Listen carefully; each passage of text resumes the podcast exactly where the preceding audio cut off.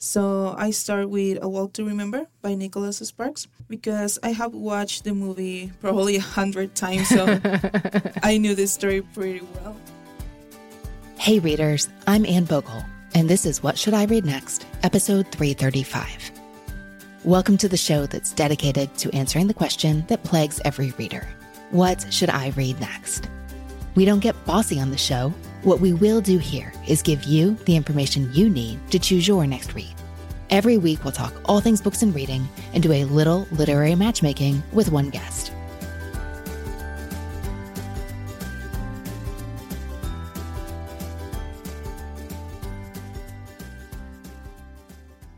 Readers, if you haven't ordered your What Should I Read Next reading gear, be sure to check out our new collection.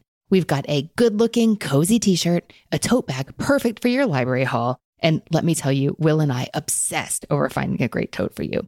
And also my beloved book darts to mark your favorite passages. Check it out and place your order at modernmrsdarcy.com slash store. That's modernmrsdarcy.com slash store.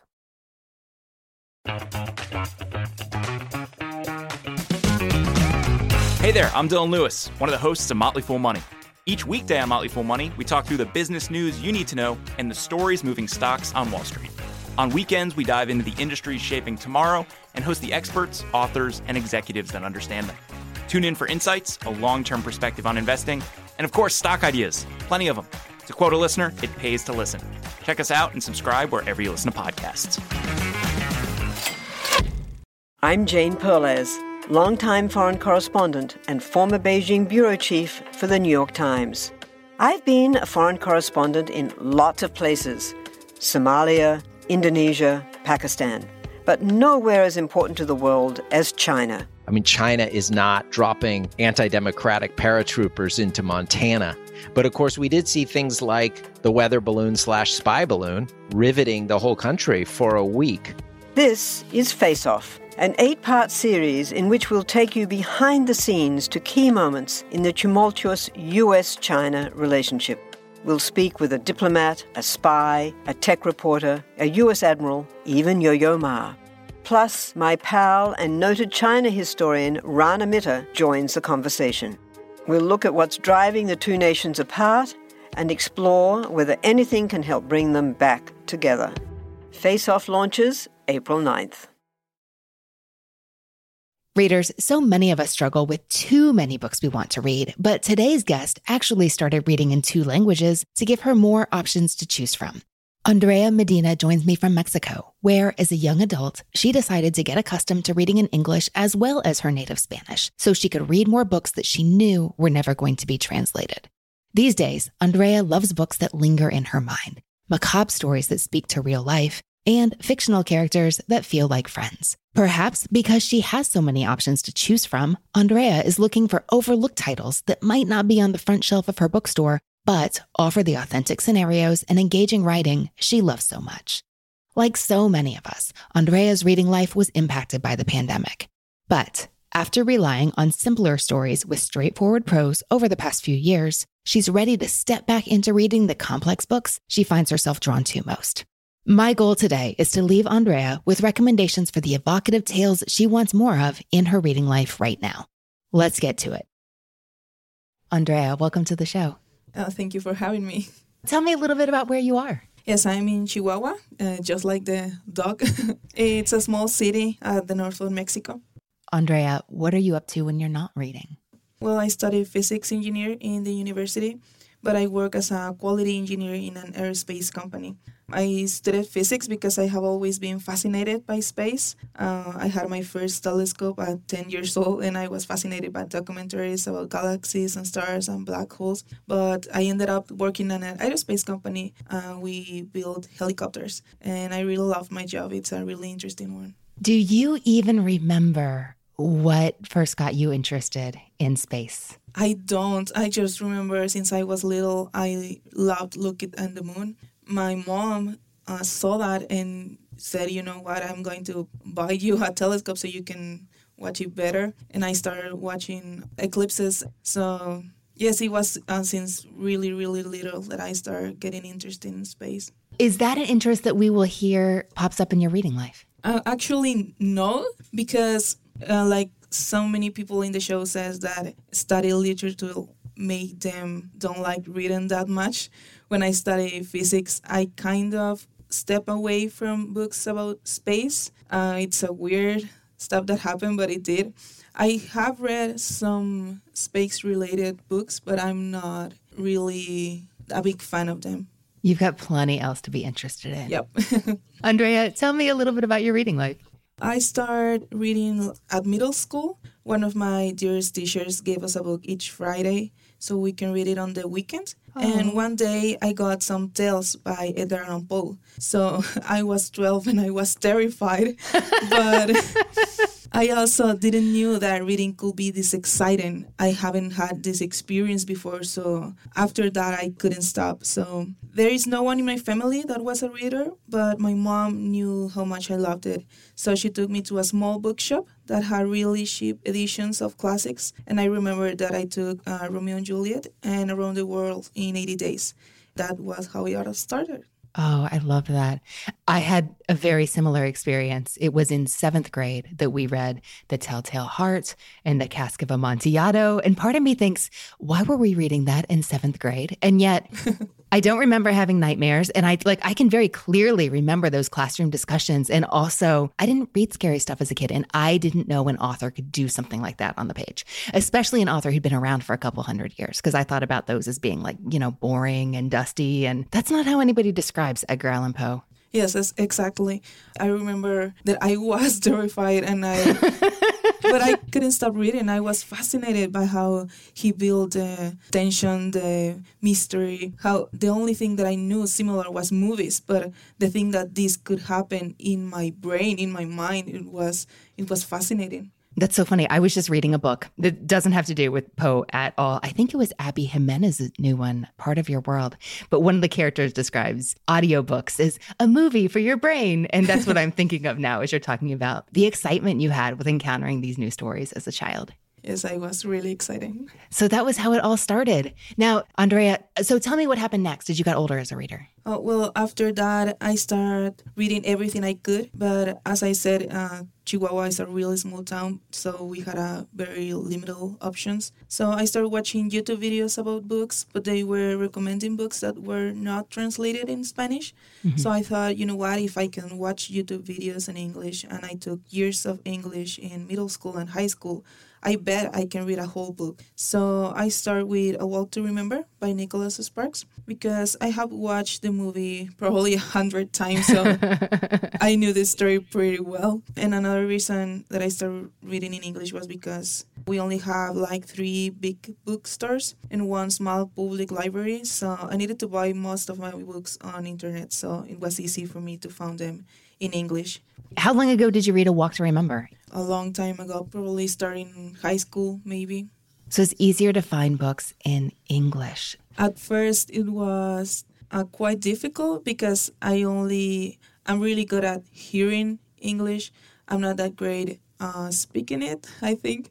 Uh, but I wanted to step up the game and start reading it. And like I said, I start with books that I knew the story, and then I found it more easy to, to read nonfiction books. I don't know why the, the language is more easy or is more day to day kind of language. So it was easy for me to understand it. And after that, I uh, started reading more novels and more fiction. When I finished school, I stopped taking English classes. So I think reading in English has uh, have helped me to keep learning and to keep increasing my vocabulary and, and learning.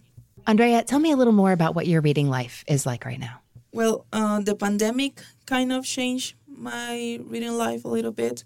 Uh, last year, I was diagnosed with generalized anxiety disorder and I started taking meds. While they changed my life completely for the good, I found it more difficult to concentrate. I think it was because I was used to read with all my thoughts and worries and anxieties always at the back of my head. So, in a way, they keep me alert and awake.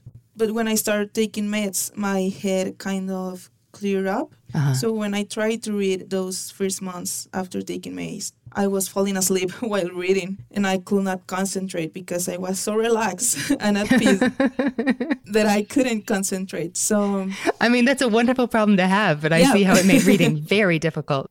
Also, in the past, I was used to read three or four books at a time, and now I cannot do that. I can't. I have to read uh, one book and finish it, and then start a new one. But uh, I can't keep up with more than one book. I'm wondering if that's something that you noticed right away or it took you some time to figure out. Like I know in my own reading life and in talking to other readers, sometimes we know there's a problem, but we can't put our finger on why for a really long time. And I'm wondering what that process of realization looks like for you. Yeah, it took me, I will say, a month or two to understand what was happening. At first, I thought it just were just the meds, but after that, I realized that I was using reading as an escape. Also for my anxiety, also for, for learning and relaxing, and because I love reading, it is my hobby. But I was also using it as an escape for the anxiety. So when the anxiety stopped, I have to discover or rediscover my life as a reader. Yeah. Well, thank you for letting me be a part of that rediscovery process. How has what you have enjoyed reading or found, found yourself drawn to reading changed since going on the anxiety meds? I had to start reading more, I don't want to say easier books, more fast paced kind of books. I like to read books that made me think, uh, think and stop and process the information, look at myself, at the world. But after taking meds, I have to go a little bit easy on me and start reading more comfortable books. Like that has less complex prose. Yes, exactly. Okay. So more straightforward text. And like you talked about how the nonfiction is easier for you to understand. And we, we don't think that that's like being, being mean to the book to call that easy. It's just about how the difficulty of interpreting it. Exactly. Excellent. You mentioned that now that you're more used to the medication, you're interested in going back to more complex books. That you think you're ready for that now? I think I am. I slowly started uh, reading more complex books, and I think I'm getting used to the medication. So I would like to to go back to that kind of books. Have you had any successes or struggles recently in your movement towards reading more like what you used to read? I imagine just books with more complexity. One of the latest books that I started is Human Acts by Han Kang. Uh-huh. I found it difficult, but not impossible.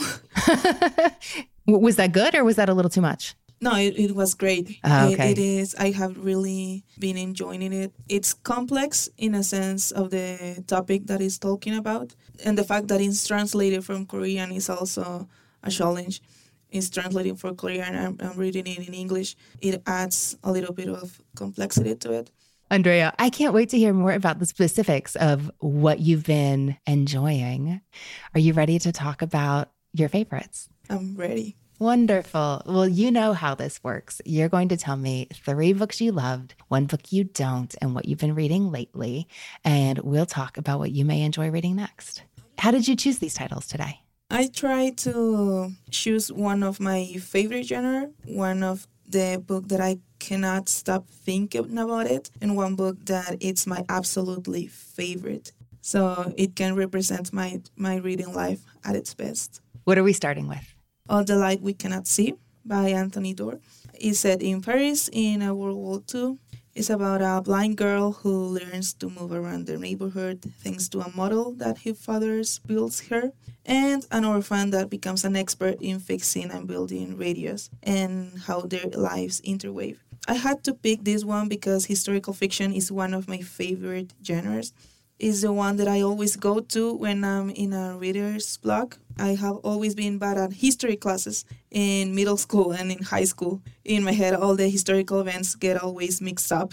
And after the test, I will always forget almost everything. but with this kind of books, I discovered that I really enjoy learning about places and people and how life was during the occupation and when, what happened to ordinary people that kind of stuff. So I really, really enjoyed historical fiction. That sounds incredible. So, historical fiction is your favorite. Yes, it is. Okay, we will keep that in mind. Andrea, tell me about another book you love. The second book that I chose is Hurricane Season by Fernanda Melchor. It starts when a group of children find the corpse of the witch of the town. And the story is told through the voice of different narrators. They are either suspects of the crime or they just knew the witch. it, it is told in a very interesting way, but the reason that I choose this book is because it is by far the most terrifying book that I have ever read. Uh, not because it's horror, but in the sense that it made me feel so uncomfortable. It's really brutal, it's violent. There were moments that I wanted to stop reading it because it was too much, but what kept me going was that I knew it wasn't far from reality maybe not my reality, but someone's. And I remember you said in an episode that the reason that we read is because we are never going to experience every experience possible in the world. But books can teach us or can take takes us somewhere similar and expand our vision of the world. So that is why I love this book because it made me think of how different life can be. It is a great book. Uh, the characters are most tangible. I had to remind myself that it was fiction because sometimes I feel like I was reading the news. So it is beautifully written. Oh, okay. That is a tough one that goes, I think, straight back to your 12 year old introduction to Edgar Allan Poe. That is a hard, hard book. And yet you really loved it. When I finished it, I was, oh, I, I'm glad I finished it. I don't want to hear again about it because it, it is really brutal. It's, it's, it's a difficult book, but weeks passed and I couldn't stop thinking about it and I couldn't stop recommending it to other people and reflecting about the lives of the people of the book. So uh, that's why I had to to add it in my favorite books. Andrea, did you read this one in the original Spanish or in translation? In Spanish. Okay. Andrea, what did you choose to complete your favorites? Yes, my third book, and I think I would say this is my favorite books by far, is the Anthropocene Review by John Green. This is his first nonfiction book, It's a collection of essays in which he reviews and rates different facets of human life in a five star scale. It goes from reviewing the best hot dog he has ever eaten and the Madagascar the movie, all the way through sunsets and his favorite song. But what I love so much about this book is that he made me feel like my experiences were not that much different from other people. I think that sometimes, especially because of, of the anxiety, I feel like I'm the only one struggling with my thoughts and with everything, in the circumstances. This is going to sound dramatic, but while talking about everyday things, John Green made me feel my humanity and made me feel part of something bigger. I'm not the kind of person that cries with, with books, but this did make me cry a couple of times.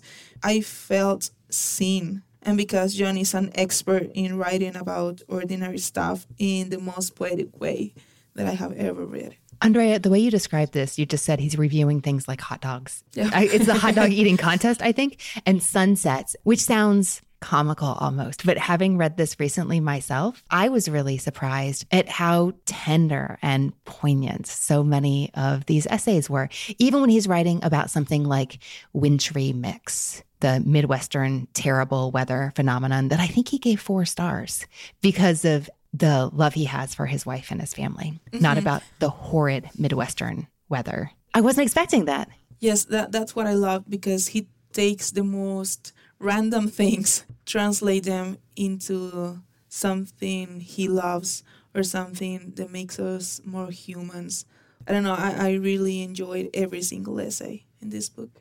Andrea, tell me about a book that wasn't right for you. Okay, the book that wasn't for me is The Seven Husbands of Evelyn Hugo. Hugo by Taylor Jenkins Reid. Where do I start? Well, I know you love historical fiction, and that's what this is. So I imagine that yes. this has to do with style and tone, and I'm I'm so curious. I think I couldn't enjoy this book because Evelyn uh, kind of plain to me. I know we are supposed to see her as a very complex character that was very decisive about what she wanted to accomplish in life, but still very profound feelings. But I couldn't see that and I think the character is really important for me uh, while reading a book. And uh, I did not felt empathy towards her or any character, or did I not care what happened to her? So I just couldn't see them as real people. and I think that is uh, very important to me. Uh, I also felt it very repetitive with each husband and very predictable. So I just finished it because I don't like to give up on books, but mm-hmm. I could have left it after the first chapter. Well, something I'm noticing is that the tone of this book is very different than all the books you you've said that you've loved or been reading lately. And I'm also wondering, I don't think this is an impenetrable barrier for readers, but I'm noticing the difference between this book and All the Light We Cannot See. So, in All the Light We Cannot See, you are completely immersed in the story world in the setting of pre World War II and World War II France and Germany. But The Seven Husbands of Evelyn Hugo goes back and forth in time. You have a contemporary storyline, and then you keep visiting the past, but then you pop back into the present day. And I'm wondering if you might have felt like you got to know Evelyn better if you'd gotten to go to the past and stay in the past. I'm just working out a theory. What do you think? That sounds quite correct. That's probably why I, I didn't like her that much. I don't think you would need a book that only has one timeline to get to know the characters. But what I do hear you saying is you do want a book where you feel like you you do really get to know the characters. Yes, I think that's really important for me while reading. When I finish the book, I want to feel like I lost a friend. Closing the book, I want to feel that I know what is happening to them after that last line. So I want to feel like they are real people. That's what I love the most about the characters in books. And I think that level of believability is also important. Not for all of your books, obviously, because you know you love Poe, and it sounds like you're really drawn to some books in the horror genre. But when you were talking about hurricane season, you said that you felt like you were reading the news, like it was that immersive, and it felt possible. Exactly. But what have you been reading lately, Andrea? Lately I started uh, Thousand Splendid Suns by Khaled Hosseini. This is the second book of him that I read. And again, I, I'm really enjoying it because the characters feel so personal and so well built. I have really liked that. Are you reading that in Spanish or in English? In Spanish. And I just finished Know My Name by Chanel Miller. I really loved the way she writes she, the way she describes her experiences made us part of what happened to her. I, I really enjoyed it. Andrea, what are you looking for in your reading life right now? Like I said, I want to go back to more complex kind of books, but I also would like to start reading something that is not on everyone's radar. I usually look for books on Instagram or TikTok or Goodreads even but I would like to give it an opportunity to books that I know I know there are books out there that are great, but they are not receiving the attention that they deserved. For example, uh, Hurricane Season, I think it's not on everyone's radar, but it, it was a great book, so I would like something like that. Okay, we'll see what we can do. Andrea, the books you loved All the Light We Cannot See by Anthony Doerr, Hurricane Season by Fernanda Melchor, and The Anthropocene Reviewed by John Green. Not Right for You was The Seven Husbands of Evelyn Hugo by Taylor Jenkins Reid. You really want to get to know the characters, the protagonists, deeply in your books. So we'll keep that in mind moving forward. And lately, you've been reading, uh, you mentioned Human Acts by Han Kang, Know My Name by Chanel Miller, and A Thousand Splendid Suns by Khaled Hosseini. And we're looking for more complex books than the f- faster paced books that you were reading earlier in the pandemic when you were adapting to new meds. And we're looking for books that are not on everyone's radar. And we're definitely keeping in mind your preferences for what kinds of books you like to read in which language. I have some ideas Okay. okay. So, first of all, I'm thinking about a nonfiction book that you may enjoy reading in English and just really thinking about what you enjoyed specifically about the Anthropocene Reviewed and the kind of books that you mentioned that you've read in English recently. So, having read the Anthropocene Reviewed, both because you enjoyed that book and also because John Green frequently mentions his friend, Amy Krouse Rosenthal, in the pages and cites her directly, it might be in the very beginning. I know he says in it, the Anthropocene Reviewed is his attempt to follow the advice of his friend, Amy Krouse Rosenthal. And what she said was pay attention to what you pay attention to. So I'm thinking about a work by Amy Krouse Rosenthal. Have you read anything by her? No, I have not. Okay, good. I'm excited. There's two specifically that come to mind. The first is called Encyclopedia of an Ordinary Life. And I think it's the one that most closely resembles the Anthropocene Reviewed in structure. But the one I think I want to point you to first is called Textbook, which is kind of a play on words. So a textbook is the thing you get in school that takes you through a subject often boring chapter by boring chapter. But she kind of plays with that idea and says this is also a book of text, of, of texts from my life specifically. The format of this book is really fun. Like you feel like you're getting a, a, textbook or almost like a high school or college syllabus. It opens with suggested reading that then says, this book, you know, keep going. And the contents are introduced in a way that looks like a curriculum for a class like you take in high school. You have your pre assessment, and then your units are geography and social studies and art and science and romance languages and history. And she works in a midterm essay and a final review.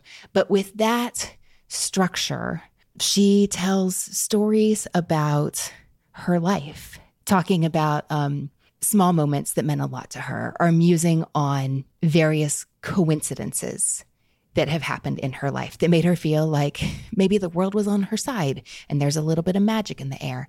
And she talks about her dreams and she talks about special relationships. And it's all laid out in a very interesting form with lots of white space. And something else she does is send you out into the world for an experiential component.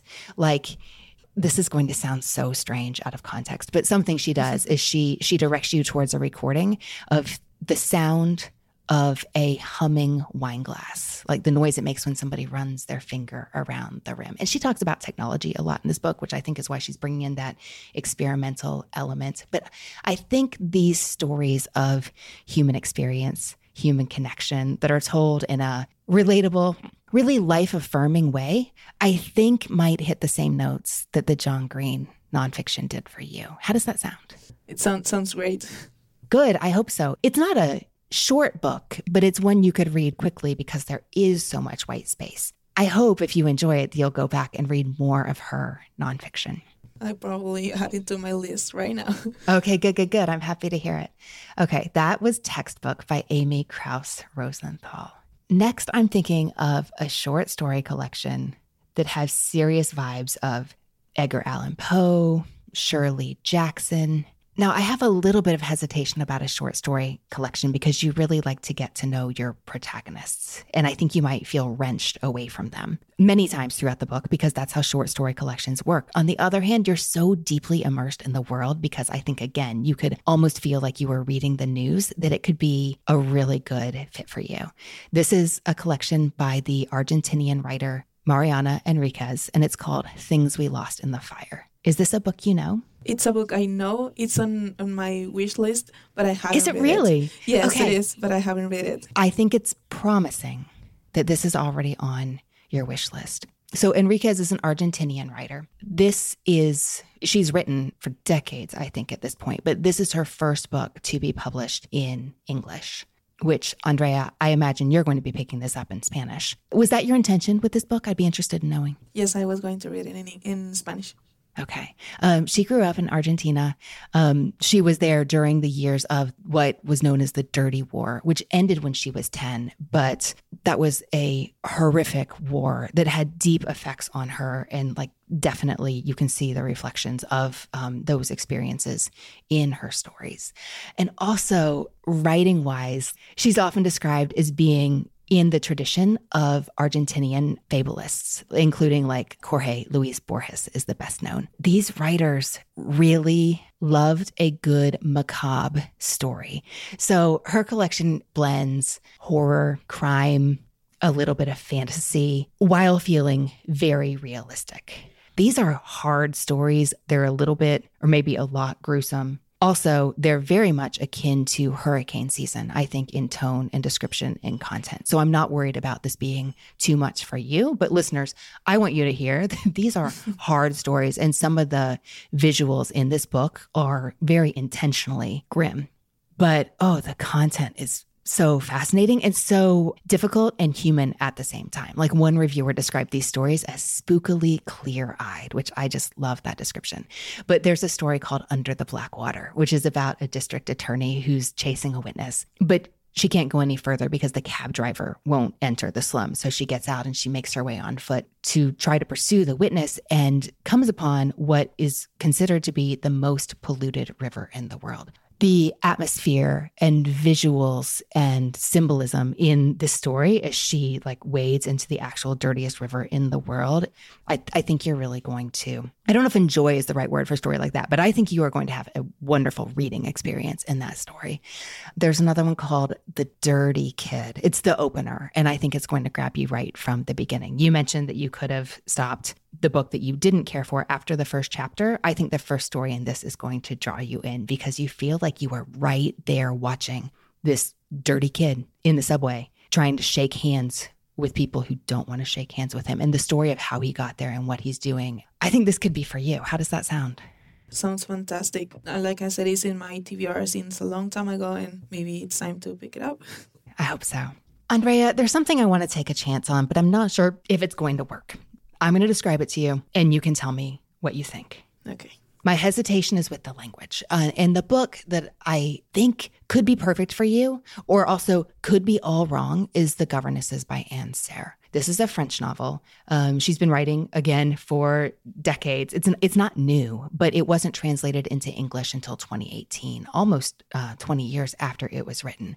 Now, listeners, if you're thinking this is ringing a bell, um, it means you've been listening to What Should I Read Next for a long time. My friend Mel Joulwan of Strong Sense of Place podcast convinced me to read this super short French novel. I, I think it would fairly be called a novella in episode 219. That one's called Required Reading Revisited. She described it as a naughty fairy tale. It is a lush story with uh, gothic vibes about three mysterious sisters. These are the governesses who dwell in an isolated mansion behind a golden gate. They are ever watchful that an unsuspecting man will stumble upon the garden path that they may first bewitch and then, their word, devour him. I thought this was a lot more gruesome than fairy tale makes it sound. But the reason I like this for you is I think it has a lot of elements that you really enjoy. It's got that unexpected macabre element. It does really interesting. And this does not feel like watching the news, but it does feel like a fable in the same way that the stories we just discussed do. I like it because it's so different than almost anything else.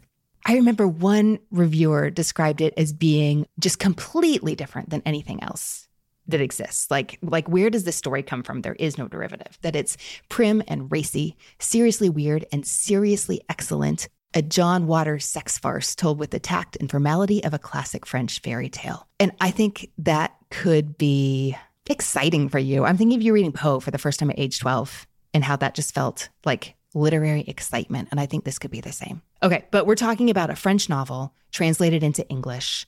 It's short, but also this is not what you typically pick up in English. And I want to know how that sounds for you. Uh, it sounds like a challenge, but it also sounds really interesting. So I think I could give it a shot. Probably with a dictionary next to me, but I will. Our conversation is bringing back memories of me reading Bridget Jones's diary in German, because that's what I studied in school. In German, all the nouns are capitalized. And I didn't know any of the British names, but of course the names would be capitalized along with the nouns. And I kept looking up words in the dictionary and not finding them. And I wasn't sure if it was because my dictionary was too small or if because you can't find a definition for like Andrea in the mm-hmm. dictionary because they're proper names and that's not how dictionaries work. your English is a lot better than my German was. I'm not too worried about you. Okay. okay. Well, I'm interested in hearing how that goes for you. Of the books we talked about today, We talked about Textbook by Amy Krouse Rosenthal, Things We Lost in the Fire, the story collection by Mariana Enriquez, and The Governesses by Anne Serre. Of those books, what do you think you'll pick up next? Oh, I don't know how people can choose just one for the show. it's quite difficult. But I think I'm going with Textbook by Amy Krouse Rosenthal. Uh, you describe it beautifully, so I really wanted to to try it out and, and see how it goes. I'm so excited to hear what you think. Thank you so much for talking books with me today. And thanks so much for sharing the story about how uh, books and literary discussion led you to learn English. My daughter really wants my Spanish to get better. And I think after we hang up, we're going to go have a conversation about watching.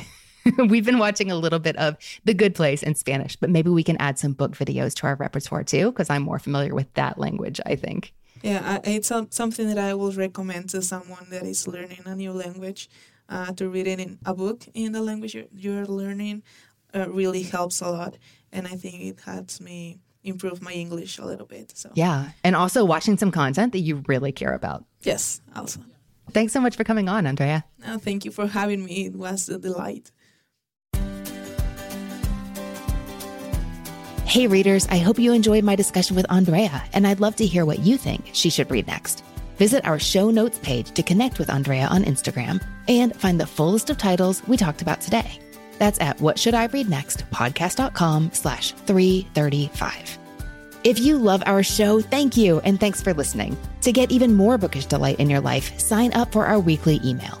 Each Tuesday, I'll show up in your inbox to share three things I'm loving, one thing I'm not, and a quick note on what I've been reading lately plus a peek at what's happening on the show. Sign up today at what should I read next podcast.com slash newsletter. And be sure you're following us on Instagram at what should I read next. I'm on there with my personal account at Anne Bogel. That is Anne with an E. E is in books, O G E L. We always enjoy connecting with other readers on social media, and I'd love to see you there.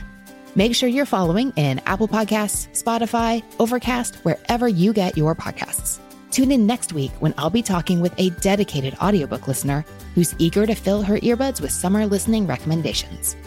Thanks to the people who make the show happen. What Should I Read Next is produced by Brenna Frederick with sound design by Kellen Pekacek. Readers, that's it for this episode. Thanks so much for listening. And as Rainer Maria Rilke said, ah, how good it is to be among people who are reading. Happy reading, everyone.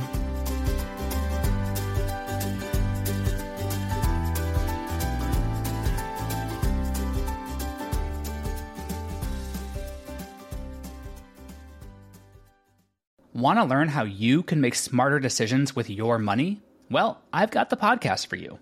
I'm Sean Pyles, and I host NerdWallet's Smart Money Podcast. Our show features our team of nerds, personal finance experts in credit cards, banking, investing, and more. And they'll help you make the most of your money while cutting through the clutter and misinformation in today's world of personal finance. You'll get clarity on strategies to help you build your wealth, invest wisely, shop for financial products, and plan for major life events. Listen to NerdWallet's Smart Money Podcast wherever you get your podcasts.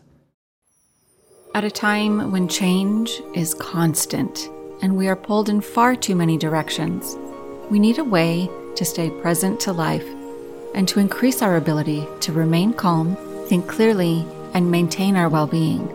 Many studies indicate mindfulness improves our mental, emotional, and physical health.